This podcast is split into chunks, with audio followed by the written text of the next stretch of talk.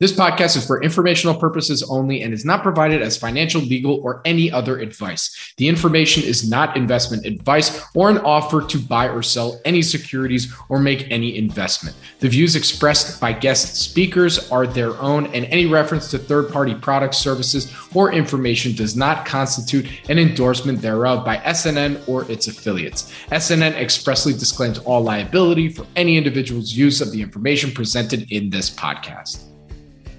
My guest on the show today is Shanoop Kothari, co CEO and CFO of Lux Urban Hotels Inc. It's a publicly traded company. The symbol is LUXH on NASDAQ.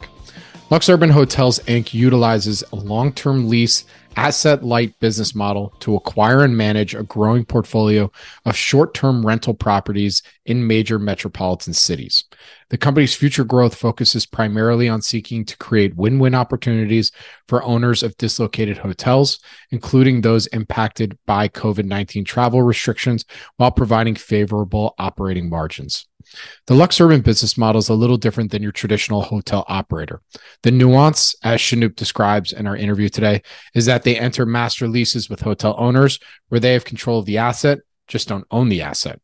We dive deeper into what this means, as well as why the company decided to focus solely on the hotel business, the nature of Lux Urban's relationship with Wyndham, why they chose them over, say, a booking.com for just the reseller aspect of the business whether it's getting harder or easier to get more leases. In essence, is it getting easier or harder to scale the business? And Shanoop's three to five year vision for the company.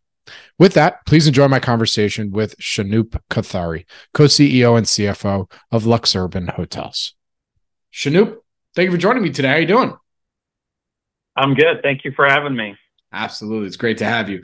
So, we were introduced. I, I, listen, I've been following the Lux Urban name for a while. I think you've showed up in our in our index or the Planet Microcap Index uh, a couple quarters in 2023. And just for reference, everyone, we're recording this on uh, I think it was today Thursday. Yeah, Thursday, December 28th, 2023. And I was introduced uh, to the company or to you uh, from uh, Scott Weiss and, and Matt Williams. So guys, appreciate it. And so let's dig in. So uh, my first question that I ask everybody on here, and uh, you know you're you're no different. I'm going to ask you the same thing. Um, is uh, can you start us off with that one line description that best describes Lux Urban? Yeah. So so we're a hotel company that is taking advantage of the dislocation in commercial real estate. Beautiful. That's a great great one line to start everything off. So let's take let's take a look back at Lux Urban Hotel's history. You know, when was the company founded, and what was the original thesis for the founding? Yeah, so 2017, um, the original uh, founding of the business was was not to be a public company. Uh, was supposed to be a privately owned business that was primarily focused on apartment rentals. Um, and then uh, in 2021, uh, late 2021, we we pivoted, um, start started the pivot to hotels, uh, which was fully completed at the end of 2022. Uh, you know, shortly after our initial public offering in August of 2022. Very good. So, I mean, what was the problem? The main problem that you guys were looking to solve back in 2017, and then with the pivot in late 2021. Yeah. So, so profitable apartment rental business 20, 2017, 2018, 2019. As, as, we all recall, COVID hit in March of 2020, uh, 2020. And, you know, that, that, you know, anybody in the hospitality space struggled during that period. No, no difference for, for uh, Lux Urban. And that struggle continued through uh, 2021 when things started getting a little bit better.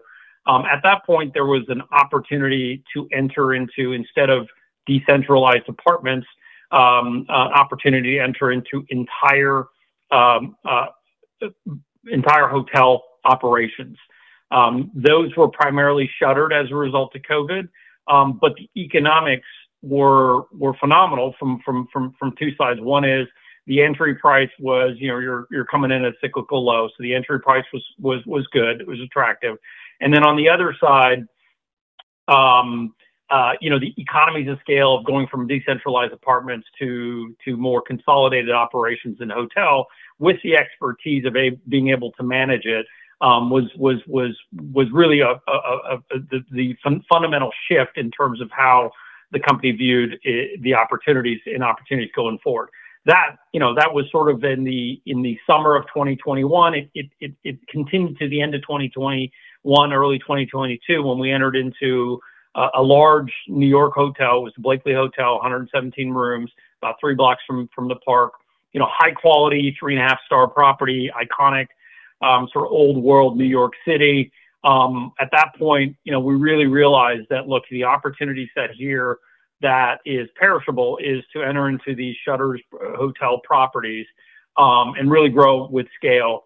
Um, so that that continued through 2022. We went public in August of 2022. We were straddling sort of both businesses, and then we made the complete decision um, in late 2022 to exit the the apartment rental business and be fully um, the hotel operation side. So um, we signed up a number of other uh, uh, large properties in uh, in 2022. One of being um, the, the, the Herald Square, which was formerly Marriott Herald Square in New York City, right across from Macy's. Uh, the other one was the W Downtown, which we call 123 Washington. Um, so we were on our way for that, and we just saw that the economics are significantly greater, um, as well as uh, the legacy apartment rental operations was really more of a distraction at that point, management distraction. So we exited that in 2022. Since then, you know, we've been off to the races. So what's interesting about the company and like in talking with guys like Scott and, and Matt and then doing some due diligence, you know, it's you think when you first think of LuxUrban Hotel, you're like, okay, it's a hotel company, but it's really not. You know, it's really um, more of a services company where you own leases on these hotels and then you're renting you're helping these hotels where your value your value comes in your value prop is filling out the hotels and getting those getting those rooms rented room rented you know what you, i don't know what the proper term i guess what rented right yeah. Uh, so i mean am i am i missing something in terms i mean because coming out of covid there wasn't as much of a demand for travel and everything all these hotels are probably at risk of going under and they're like, all right, well, maybe we can partner with groups like a LuxUrban or some or other groups out there so that we can, you know, they can go out and be a reseller of our rooms in order to get us that capacity or at a place where it becomes economic for us to keep the doors open. Am I am I missing something? Please let me know. I might be.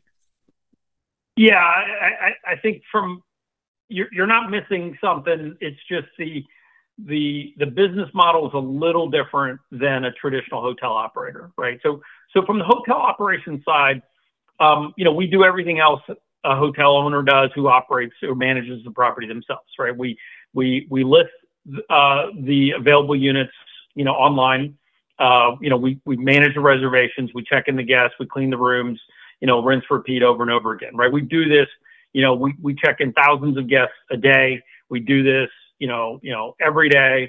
Uh, we have operational calls going through, you know, uh, typical with any sort of hospitality, people-oriented business. There's always issues uh, associated to, you know, an air conditioner down, water heater down, a roof, you know, leaked in a in a, in a, in a major storm, et cetera, et cetera. The the the the the, the difference, the nuance between us and traditional hotel operators is, is, is, as you mentioned, we enter into a long-term triple net master lease where we control the asset, for a long period of time. Our leases average around 20 years on a weighted average basis. Um, we're entering into 20 plus 10 sort of as sort of our normal core now, so call it 30 years. So we're going to drag that weighted average up over time from you know 18 to 20 to 20 to 22 and so on and so forth. But we are in control of the asset. We just don't have ownership of the asset. So so um, so as opposed to a capital heavy program where you're putting down a large portion of of uh, this, the um, you know the the you're, you're putting a large down payment down and then you're you're you're managing debt service. You know we're eliminating that whole portion of of the large portion down, and we're really just sizing our business to debt service. So initially, I mentioned that we were you know we were coming out of shuttered properties in COVID. Um, and that's when, you know, when we went public, we were still working through a bunch of shuttered pro- properties. But what really happened, and um, you know, you know, post COVID that no one really foresaw, but we, kind of had a sense something was going to happen. We didn't really, you know, sometimes you're good, sometimes you're lucky. We couldn't put our finger on it. What what ended up happening with the precipitous rise of interest rates is you've got this whole refinance um, bubble that's occurring right now. So the dislocation in commercial real estate is people coming off of really perpetual three percent interest rates now to eight to twelve percent on a refinance, and so you've got this this this whole capital structure dislocation that's occurred in the hotel space. And then, you know, you add a couple other factors to it. One is asset values are down, right? So pre-COVID, an asset that might have been worth 100 million might be worth 70, you know, you know, 60, 70, 80 million now. Where so if you look at the the the the the, the structure of the capital structure of the business, the equity equity value is effectively either either gone or almost gone, or sometimes under undervalued, um, underwater. And then, um, you know, owner operated, managed and franchised assets um, where you're dealing with variable cash flow, right? When an owner operates it, you know, they're going to get, you know, positive cash flow in one month, you know, neutral cash flow the next month, negative cash flow the third, you know, so on and so forth. Um, those sort of situations are not financeable anymore uh, through banks. So there is no financing market associated to it. And why is that the case? Typical with any sort of major economic issue like COVID or like 9/11, you know, banks changed their rules based on what happened, and banks are now no longer interested in a variable cash flow, you know, supporting variable cash flow stream. Whereas what we come in is we we we, we provide a fixed cash flow triple net lease. It is financeable with the bank. We take the risk associated to something bad happening, uh, you know, macroeconomic issue or a, a, a health issue like a COVID um, we, we take that risk. We provide a corporate guarantee. It's financeable. You know, that's, that's sort of the, the nature of the acquisition side. But on the upside basis, you know, we take full control of the asset. Um, we get all the upside associated to it. We're making money, you know, at these levels now. We think that, you know, these are still depressed, even though hospitality is, as, has, has, has been resilient. Uh, we still don't have much in terms of business travel. We, we still don't have, you know, Asian travel back to where it was. China's not traveling at all. So we've got a bunch of you know factors associated to the upside. So we call this period right now, you know, a land grab where we want to continue to grow at a very healthy rate to con- you know increase our unit count at at historic lows and what we think are historic lows, and then we'll reap the rewards once that we thaw out of of some of the uh, uh, macroeconomic issues that are going on now. Absolutely. And thank you for all that clarification as well, to get a better picture of the business itself. And just under, because I think the main thing I thought when I first looked at it, I was like, well, why, why are the, the hotel owners, you know, what's, what's the real value prop that LuxUrban brings to the table? Right? And and it was more coming from a place of because like one of my closest friends uh, for the last 15 years his dad's in you know he's a hotel hotel management business right? And so I, I, was like my first i was like well what? I know he doesn't do everything that i think LuxUrban is saying they're doing but i'm still like what's what's the main difference right? And that's what that that for me was the the main question i had going in. Yeah but but but you know look we're we're a hotel operator and i think everyone really focuses on the acquisition side, right? Which is which is really the engine of the growth. Um, it's going to be, you know, how we get from, you know, where we are in terms of valuation to 2x, 3x, 4x, 10x, right? And that that's the fundamental core. But what I don't want to lose sight of is we're a hotel operator and we're really good at it, right? We're we, we have, you know, we're a we're a privately funded business pre-IPO. We have very significant management ownership. Management you know, has invested in the business as, as, as recently as a month or two ago, right? Um, we're very bullish on the opportunity, um, but we, we operate very efficiently. I mean, you know, do we make mistakes? Absolutely. Do, do we learn from things we've done poorly in the past? Um, you know, of course. Um, but, you know, we, you know, we're very good at revenue management, um, which is, which is something that, that, you know, in a very decentralized hotel business, um, you're not, you're not, you know, you have GMs who are who are responsible for smooth operations that are doing revenue management. We, we have a whole team of folks, right? Um, um, some of which are, you know, you know, uh, data scientists that are, you know, scraping a lot, a lot of different data in order to fill perishable rooms. We do a very good job of that. And then on hotel operations side, we're very scrappy. You know, we reduce cost centers that, um, you know, don't make money, right? When you don't have business travel return, we eliminate conference centers. We don't need restaurants, right? Uh, especially in large metropolitan cities, which which is where we operate, right? We're we're in five major cities uh, looking to expand to two, um, to more. Um, but you know, you don't need food service, right? And, and let's face it, right? When you when you when you travel, um, you aren't looking forward to the hotel room service or the hotel, you know, restaurant. That's not where people focus in on. It's it's con- it's convenience, but when you when when you're you know primarily leisure travel, um, and price dictates um, you know where the value is. That's a, that's that's that's a very very big loss leader for for properties now. So we're we're very nimble. Um, at the operations side, we're very good at the operations side with number of histories of taking in incumbent um, professional managers exceeding their their their numbers and within you know their annual numbers within three or four months. We've got GMs we've hired that work for in in uh, incumbent management companies that that you know have come to me and told me that wow you guys operate much more efficiently than we've seen ever seen before in our career, right? So I don't want to lose sight of that. But look, the engine, you know, for the purpose of this call, you know, our ability to acquire, our ability to integrate, our ability to grow, which we've either doubled or tripled each year since inception, this year being a tripling, um, you know, next year being, you know, again, a doubling or tripling, you know, you know, how we look at it. That's the engine for, you know, fueling the growth in the stock and, you know, the purpose of you know, really this, this audience. Absolutely. So, you know, actually along these lines, you know, um, one question, another question I had for you was, you know, would you say it's getting harder or easier to get more leases? And is it also is it getting easier or harder to scale this business model now that COVID nineteen travel restrictions are gone? Uh, so so COVID separately, um, you know, we are, you know, the hospitality industry once you know the COVID overhang restrictions, uh, fear has lifted. Um, hospitality industry continues to be resilient, right? Even with you know, you know, earlier this year and mid-year, while the recession fears, you know, that that hasn't been a factor. Um, you know, where you would see a potential, um, you know, you know, you know, a potential opportunity where there could be, you know, uh, uh, uh, an increase in terms of the benefits is is overall room rates.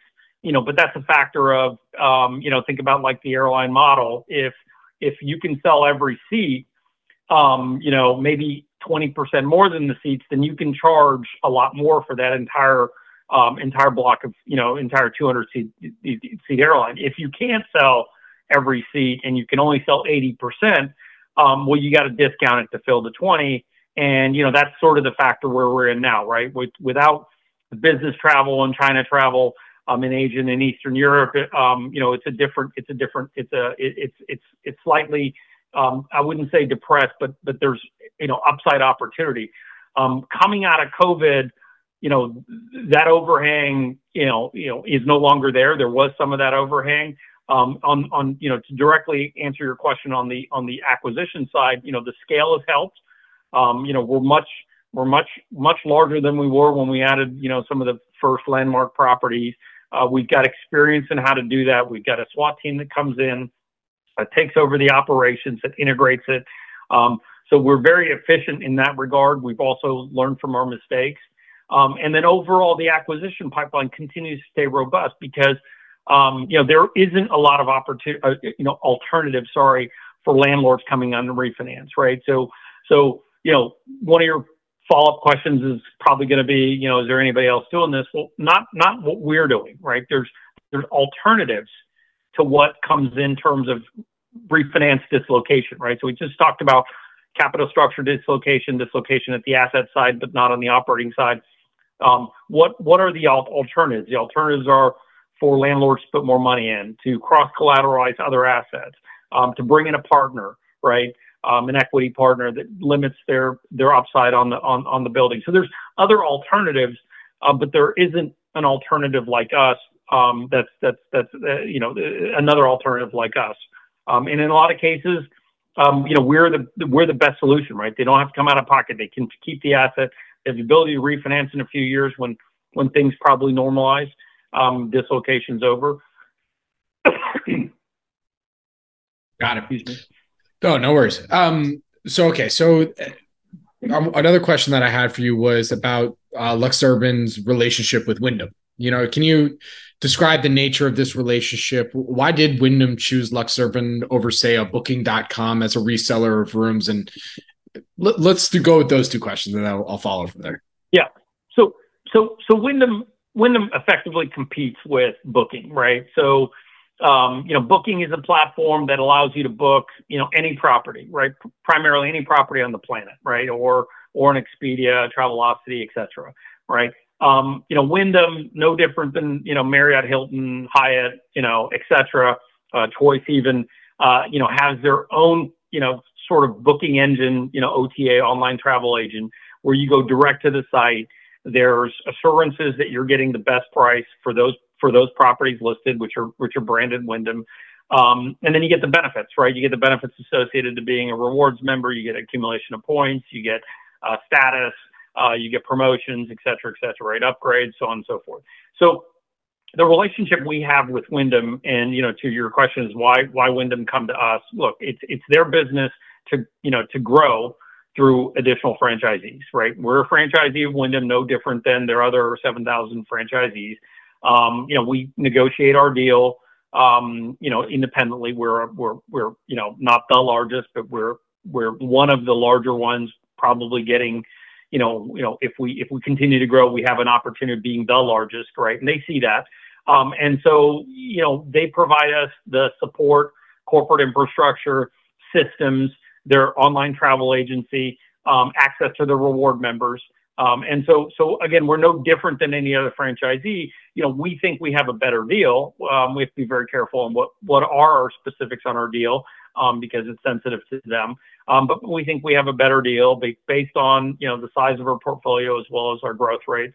Um, and you know, again, we get all those benefits. So let's go through a couple specific benefits, right? So they've got you know you know, you know inherent systems that are you know scalable you know on a much larger scale. So so uh, they've got Opera and Oracle. You know, we integrate with that. We can communicate with with um, um, you know cross-platform. Uh, um, we can communicate with them. You know, we have access to the reward members through that through those platforms. So it immediately allows us, you know, you know, access to 100 million plus members. Right, the largest reward program on the planet.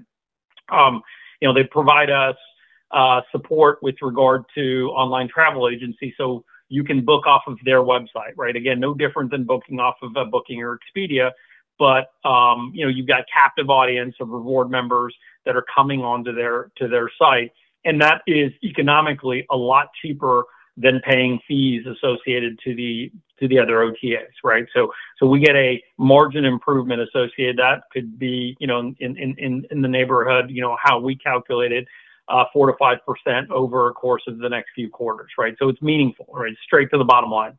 And then, um, and then uh, uh, finally, they provide us, um, you know, key money, um, uh, which is you know development incentive dollars, which is you know as long as we perform on the franchise agreement, it's you know lack of better terms, a gift um, which they recoup that through their fees over the course of the franchise term of the franchise agreement. But that allows us, you know, that cash is fungible. That allows us to to, to put down for security deposits um, uh, that we uh, enter into to get access to the property. And you know, the way it's structured now, it's roughly about the level of the security deposit. So we got, you know, we have a, a sort of synthetic financing source.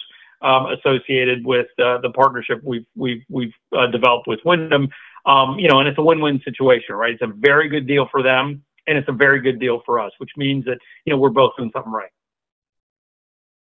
Absolutely. So, I mean, what what in your opinion would you say is the company's main moat, that main competitive advantage that might stop some other people that are also in real estate that recognize the same thing and be like, "Oh, we we could we've run we could add all these additional services as a hotel management team and we can go in on the operation. You know i'd love to hear more there. Yeah so uh so so we're we're we're doing this in scale right? Um could someone do this in one property? Yeah they could but but they've got to understand the nuances associated to revenue management which is you know you know the legacy business you know, built the revenue management tools and they slid into the hotel side of things, right? So, you know, we've got, you know, seven, you know, years of experience, right? Six, seven years of experience on revenue management. We didn't start this a year and a half ago when we entered into the hotels. Um, not only that, the revenue management on decentralized apartments is m- much more difficult, right? So we're taking an operation that's much more difficult. Um, uh, you know, into something much more, uh, you know, much, much, much more targeted in terms of the audience, right? So it's a little bit easier with regard to that. We, we distribute over 100 channels worldwide, right? So there are certain in- instances where, you know, a certain demographic, maybe there's, you know, you know, Colombian, you know, Re- Remembrance Week in New York City that you can draw in um, um, additional guests through that channel. Um, and you know, channels are very specific jurisdictions, right? So, so you go South America, there's different, you know, they use different channels than than than we use here, and so on and so forth for Asia as well. And so, so you know, then incumbent would have to, or, or a new entrant would have to come in, be able to to uh, um, do revenue management like we do. And we don't, you know, we have found that most uh, hotels, even professionally managed, leave it to the GM who's also responsible for hotel operations. We separate that ask and we deal with it as a portfolio. Right. So if you came to me and said, I need 100 rooms in New York, which would be very difficult right now, I could be like, yeah, I get you in three different properties within three or four different blocks. We can, we can satisfy that. You know, others can't do that. Right. Uh, you'd, you'd have to have um, um, you'd have to have enough scale to make sophisticated landlords, um, you know, uh, comfortable with, you know, handing over their asset to you, right? Now, how did we get into the business? Well, we, we were in a period of massive dislocation with the shuttered properties. We built our base with that, right? They had no alternative, right? What what what else could they do outside of just you know deal with a vacant vacant asset? So we were able to build our base during a period of dislocation, which you know new entrant would would have difficulty convincing a landlord that they're going to be good stewards of their assets. You'd have to have relationship with the union, especially in New York City, which is you know which is always challenging, right? Um, you know, there's pros and cons to that. Um, you know, and then, you know, oh, by the way, we've got this, you know, partner that's the largest franchisee on the planet named Wyndham that's also behind us, you know, you know, you know, supportive. Uh, and again, you know, very, very lucrative uh, partnership for both both sides. Absolutely. So, you know, in, in going through the company's most recent financials and, and everything there, so I'm I'm curious, what gets you to the point where the company is now? How many rooms do you have to have under management to get to break even and then ultimately cash cash uh, free cash? Well, well, so we, we we are we are cash flow positive, right? Um, so last quarter we had uh, GAAP net income. Um, we had you know eight eight point I believe eight point four million of EBITDA. Um, our year to date EBITDA margins are twenty four percent. You know we think that uh, normalized, it's crazy as it sounds, we think we get above 30% in terms of EBITDA margins. Um, you know, we, so we're generating cash but we're reinvesting it back into the business, right? I was, see, I was focused on, I was, see, I was focused on the nine months. That's why, because the nine months it showed yeah. the, the loss. That's why. Yeah. And then there's some non-cash charges in the nine months, but, but, but for the quarter, um, you know, we specifically wanted a clean, clean quarter because, you know, there's some legacy issues we needed to solve. They're non-cash related. They're more accounting. Um, so we did that, you know, in Q2, but in Q3 we, we showed, you know, we showed the real strength of the business, which is uh, a profitable uh, business, GAAP net income. Um, you know, we believe 2024 will have, you know, four consecutive quarters of very clean uh, GAAP net income as well. As we've, you know, worked through legacy issues associated to the business, we've paid off our senior debt.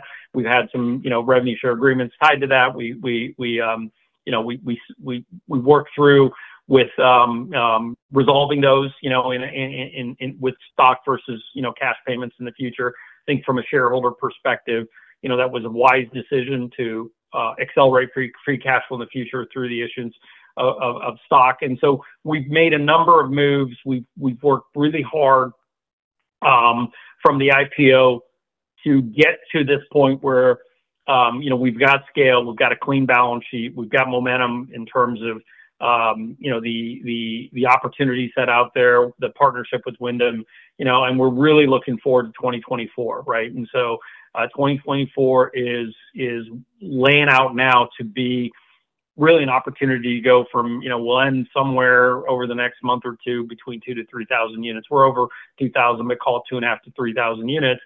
Um, we've got an opportunity to take that, you know, call it 25 to 3,000 units and double that over, you know, what we think our internal stretch goal is to get that by the summertime to get 6,000. So call it a doubling. and then nine to 12,000 between, you know, between uh, the end of the year, right? And so, you know, um, a two to three times growth for the year, maybe two and a half to three times growth for the year. Again, that sounds crazy, but that's what we've done um, every year since inception. Last year was a tripling of the business. So, so uh, actually, last year from a unit count perspective was almost a quadrupling of the business. So, um, look, this isn't, you know, we're not talking about, um, you know, uh, a hit rate or eyeballs on a screen or selling product, you know, more of a product. We're we're talking about simple math, which is, you know, you know, adding unit counts. Uh, we're we're very good at at, at forecasting what the occupancy is, what the what the what the ADRs are. You know, occupancy and ADR combined is RevPAR. Um, you know, we can tell you that if we get to a certain level, you know, we, we you know we will triple, quadruple uh, revenues associated with business, and it's really just you know the acquisition, right? There's no you know there's no complexity beyond that. Absolutely. So along those lines, and thank you for the clarification. Like I said, I looked at the nine month and not the the most recent quarter, so yeah. appreciate the correction.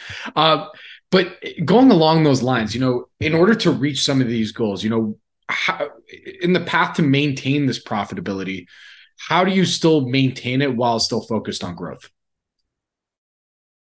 Yeah, so we're very disciplined. You know, we started off as a private company with no intentions of being public. We weren't ever structured in a way of you know, I think a lot of the market was uh, focused on, um, you know, build it, and then you will get to a stage of of profitability, right? Cash flow profitability, um, or, or, free cash flow, um, maybe not GAAP, but free cash flow, right? And and everybody took, you know, to really the, you know, let's call it the Tesla or the uh, or the Amazon model, which is, you know, we'll get there, right, with the scale right? Obviously, these are unicorns, very successful companies that, um, you know, trailblazed and were able to do it. But, um, you know, the music stopped with that, right? The capital availability stopped with that. Um, you know, this business was never built to do that. It was always to be a private business, um, uh, to be profitable from the get-go. You know, you know, everything underwritten was done. You know, it's profitable now, and it only gets better because of X, Y, Z which is the way that we operate today, right? So we're we're underwriting to the same criteria we did, you know, over a year ago. Um, we're very disciplined on the underwriting side. We generate profits um, very quickly, right? So how do we do that, right? We pre-sell uh, inventory. So if we if we enter into a deal with the landlord, let's say we're sitting here in December, we're going to take occupancy January 15th, February 1st, right? Um, uh, you know, it's not, you know, you don't sign it and take it today. There's a, there's a, there's a, there's a process to, to hand over the keys. You've got, you know, incumbent operator already there. They've got to, you know, they've got to work out an exit and an entrance program. And so we set that up, you know, the date up in advance. You know, we are starting to sell that inventory today, even though it's two, three weeks away, right?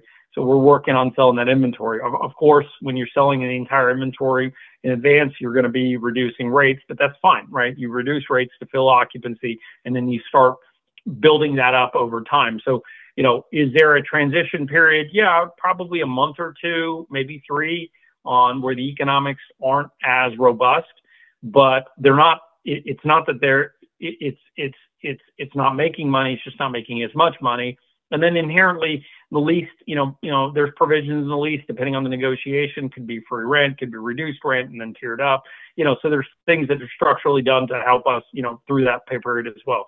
Again, when you're dealing with a heavy management-owned uh, business, uh, as well as one that was, you know, intended to be profitable from day one, philosophy is different, right? Absolutely. All right, so now we're at that point. Oh yeah, sorry. Yeah, one one other thing too that you know I think that's sort of lost in translation, right? Associated to you know the nature of your question is so we're not you know we're not managing to a brand, we're managing to economics, right? So when we acquire property, there you know it looks and feels like the existing owner's property. There's nothing wrong with you know Marriott you know Marriott flagged the Herald Square. It looks like a Marriott, right? I've you know I've stayed at Marriott's you know most of my career, have very high level status there but when you go into the property, it still looks like a Marriott. There's nothing wrong with the way it looks. You know, we're not, you know, we're not in the business of, you know, creating a look and feel that's a LuxUrban look and feel that you're going to see, you know, the, the, the, the same shade of blue and the same type of carpet in every property. And that's the experience you want. That's very expensive and it's very hard to make a return on that, right? Um, but there's nothing wrong with looking like a Marriott. There's nothing wrong with looking like a, you know, the former W, which is, you know, the property we have in downtown New York. Um, um, and we've got one that's a former Renaissance. There's nothing wrong with looking like that. That's a Renaissance is part of the Marriott brand.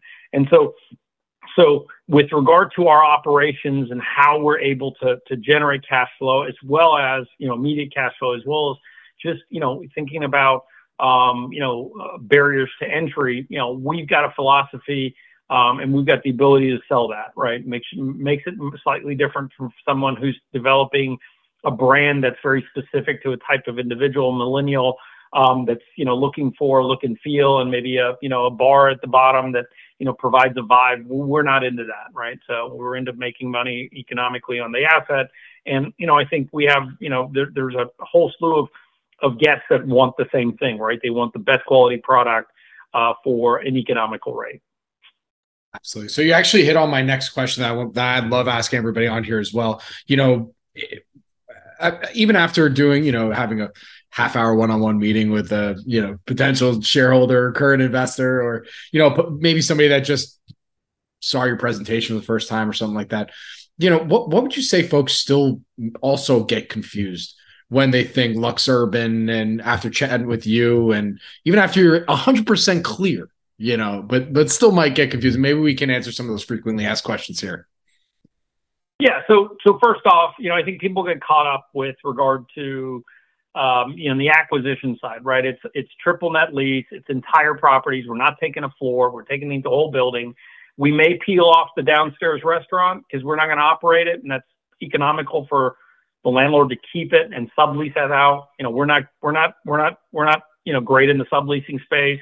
That's not our that's not our competitive strength. We will if we you know we'll try to do it if we if if, if it comes with it. But you know, so so we are taking the asset, we're taking control of the asset for a long period of time. I think there's always um, some questions in and around that, which um, um, you know, you know, what happens with X, what happens with Y, you know. Um, but but really, realistically, to, in a simplistic form, is we deal with the interior side of the building, the exterior side is the landlord, right? Um, and no, we don't get the upside associated to what happens to that asset value in 20 or 30 years. Um, but when we look at you know our ability to grow, um, you know we have done the math where you know the purchase versus the lease is is 10 to 15x more powerful in terms of unit count. So if we're able to purchase 100 units, we'd able we'd we'd be able to lease a thousand to 15 you know 1500 units, and that's really the power of the business, right? You know, it's timing we're at now. We're able to get control of it.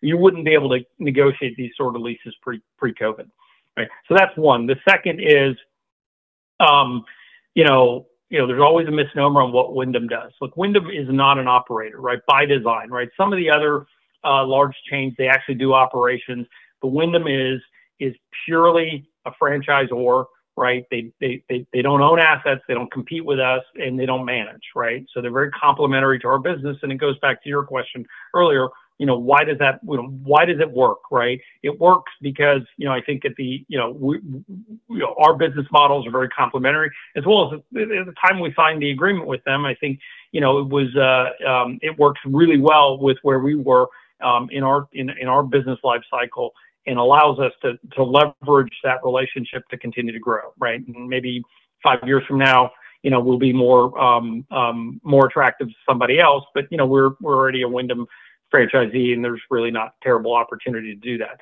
And then the third is is on the hotel operations. I think I've spent some time on it, um, but we don't you know we don't hand it off, right? We we have experimented with professional managers, um, and you know that you know we figured out fairly quickly that we manage much better than them. And you know you sort of say, well, why is that the case? How is that possible? Well, the reality of the professional managers is, is that they're not motivated to make the most amount of money for you, right? Their incentive structure is they get a, such a small percentage of that increase um, in terms of profits that they're not motivated to do it. Think about, you know, the concept of selling a million dollar real estate, right? If an agent's getting paid, um, um, 5%, right? If the agent commission, you know, it's, it's 6%, maybe divide by two, so it's 3% each. So your agent who's listing it is making $30,000 on that, on that, on that, on that, on that listing. Um, um, you know, which they got to share some of that with their broker. Maybe they're making 20,000.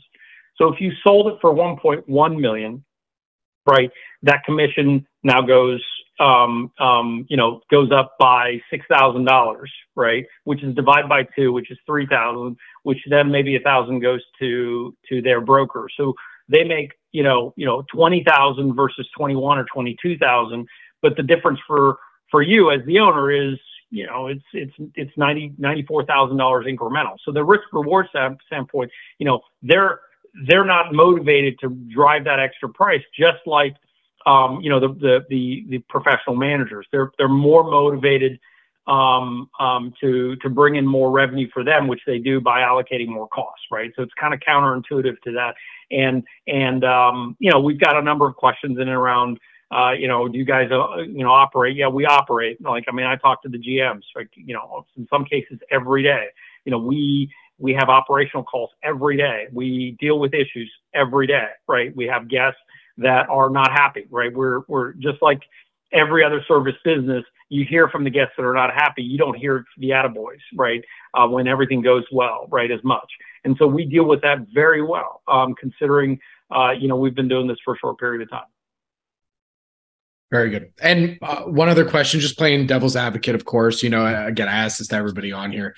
You know, in your opinion, what would you say are some of the comp- uh, and this is aside from execution risk, right? Like, let's take that out of the equation. That's always a risk, you know, no matter what. You know, what would you say are some of the company's downside risks that maybe people should consider? Yeah. So, so you know, look, a global shutdown like a COVID um, would be would be bad for not only us, for everybody.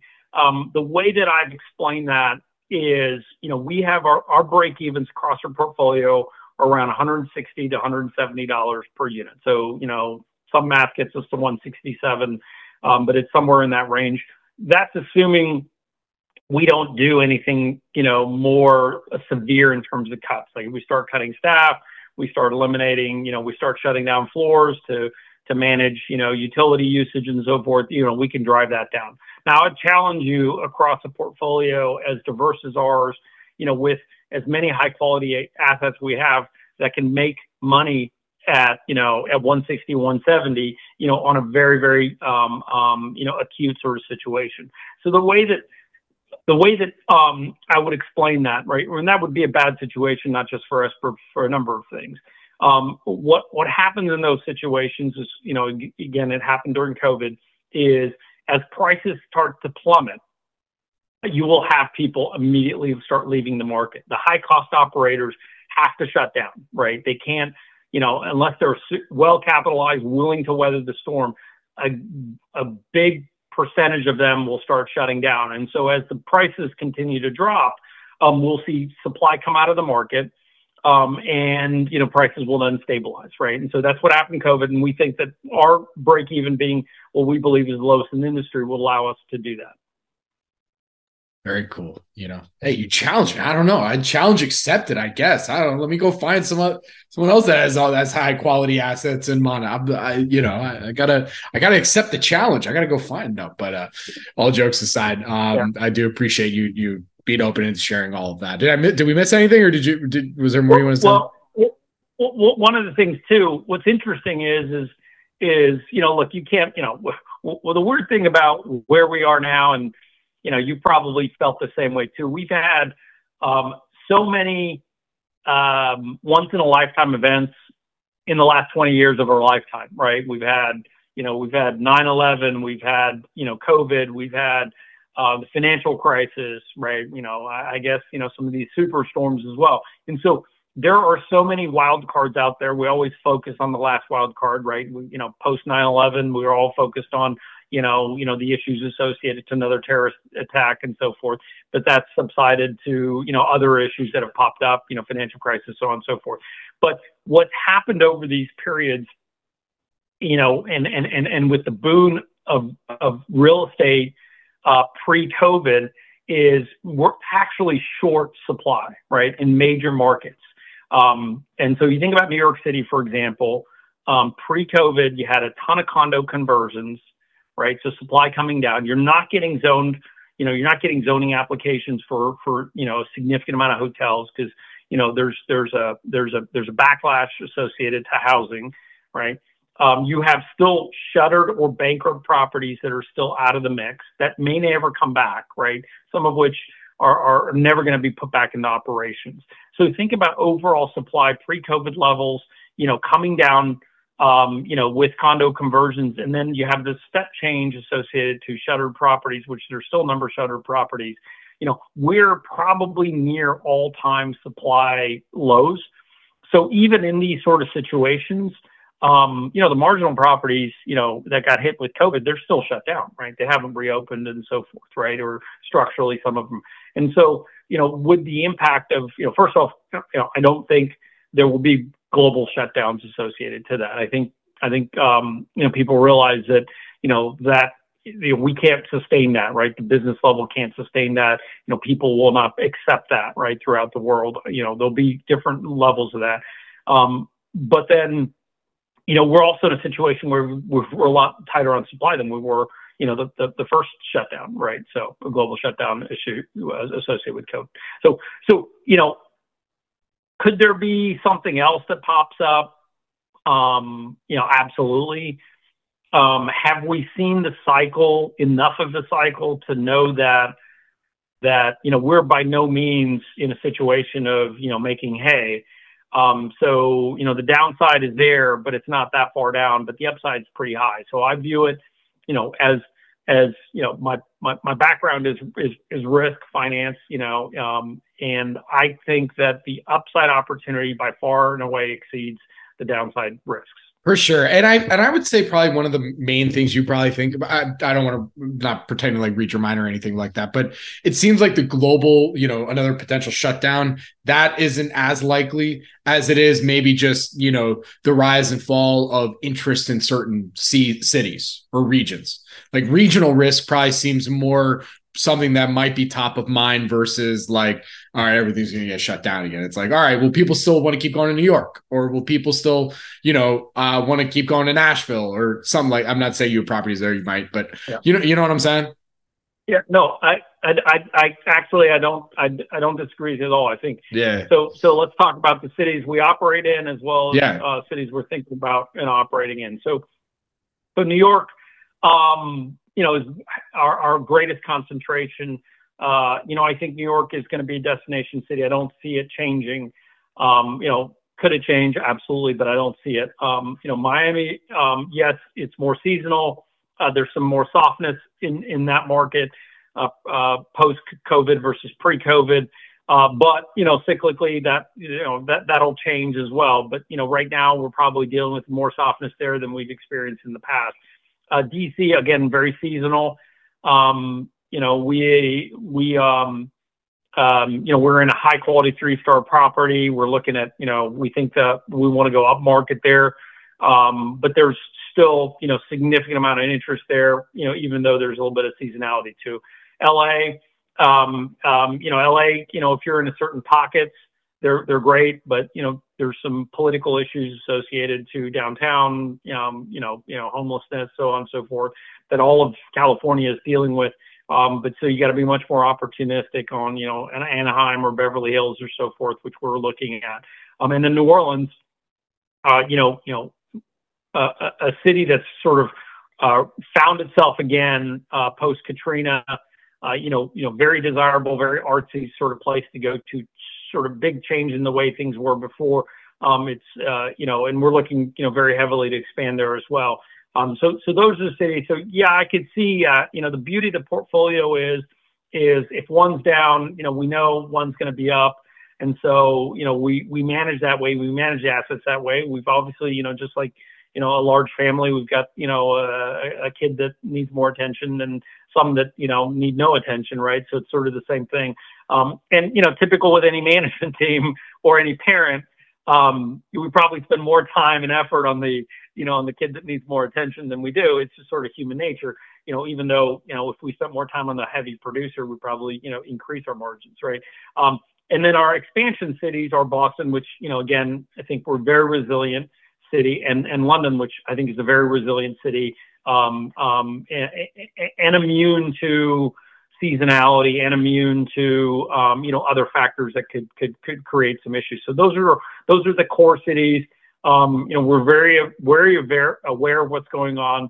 You know, we have an all hands on deck approach to when something isn't performing. Again, going back to the you know the slow kid.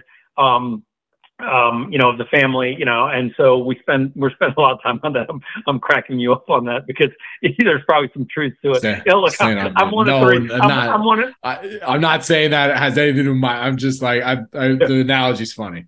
It's a, well, I, am gonna I'm gonna sidebar right because you know it's, it's known a little about me. So I'm one of three boys, right? So I always tell the story you know my you know, I, I, grew up, I was born in Singapore, grew up in Singapore, and, and myself my, my two brothers, we all came to the United States um, um, uh, for college, and and you know some of us had you know we're you know my oldest brother's born here. We all had green cards, and my other brother's naturalized. But so it was a natural evolution for that. We didn't. My dad didn't want us to go to school in Singapore, so we we sort of went that went that route. And so when my oldest brother went went went to school here, my mom got an apartment and was here for uh, about two months. Um, you know, you know, making sure he's acclimated, he's got what he needs. My middle brother, you know, my mom got an apartment, was here for a month. And, you know, when I went to school, I came here with two suitcases, landed at DFW airport. My brother was supposed to pick me up. He, was late. Um, so, you know, stranded at DFW airport. My parents were like, you know, your brother's going to take care of you. And so, you know, and, and, you know, if you think about, you know, the amount of effort, you know, on the top to the middle to the bottom, you know, and sort invert, you know, sort of um, you know, you know who's who's needed more and less effort. It's sort of the same case, right? Um, you know, probably put more effort. My oldest brother probably, if they would put more effort, and you know, one of the other two would have been better off, more fruitful. But it's not how not how parents operate and how people run businesses give give yourself a little bit of credit. Okay, I think you turned out okay. You know, uh, uh despite yeah. the third child syndrome. You know, uh, so okay. So to close this out here, and you, have given given so much of your time here today, and you answer all my questions. I really do appreciate that. But my final question for you to, here today, you know, to close this out, in your opinion, where would you like to see this company, LuxUrban Hotels, in three to five years? And what would you say are some of the inflection points that'll get you there? Yeah, so I think I think 2024 and 2025, um, you know, we we've done a tremendous job of building the business and gaining credibility, uh, notoriety with you know landlords, Wyndham shareholders, so forth, right? So there's you know just like any other startup, a lot of skepticism in our ability to execute. Do we really have a market? Um, and I think we've resolved all those issues. I think people really you know believe in the business model. And so we're at this point now, and, and if you think about the next two years, it's really about execution, uh, growing the portfolio, growing it, you know, you know, you know, profitably with good deals. We're going to make mistakes. We always will. Um, but the beauty of of an all hands on deck management team and a portfolio is we'll, we'll minimize that, right? So I think the next two years are very focused on that. And after that, you know, you know, if you look at the three to five year mark, which is the nature of your question, um, look, I mean, we will be of a, significant scale by that point, right? We're going to take advantage of the dislocation and the land grab that's in front of us.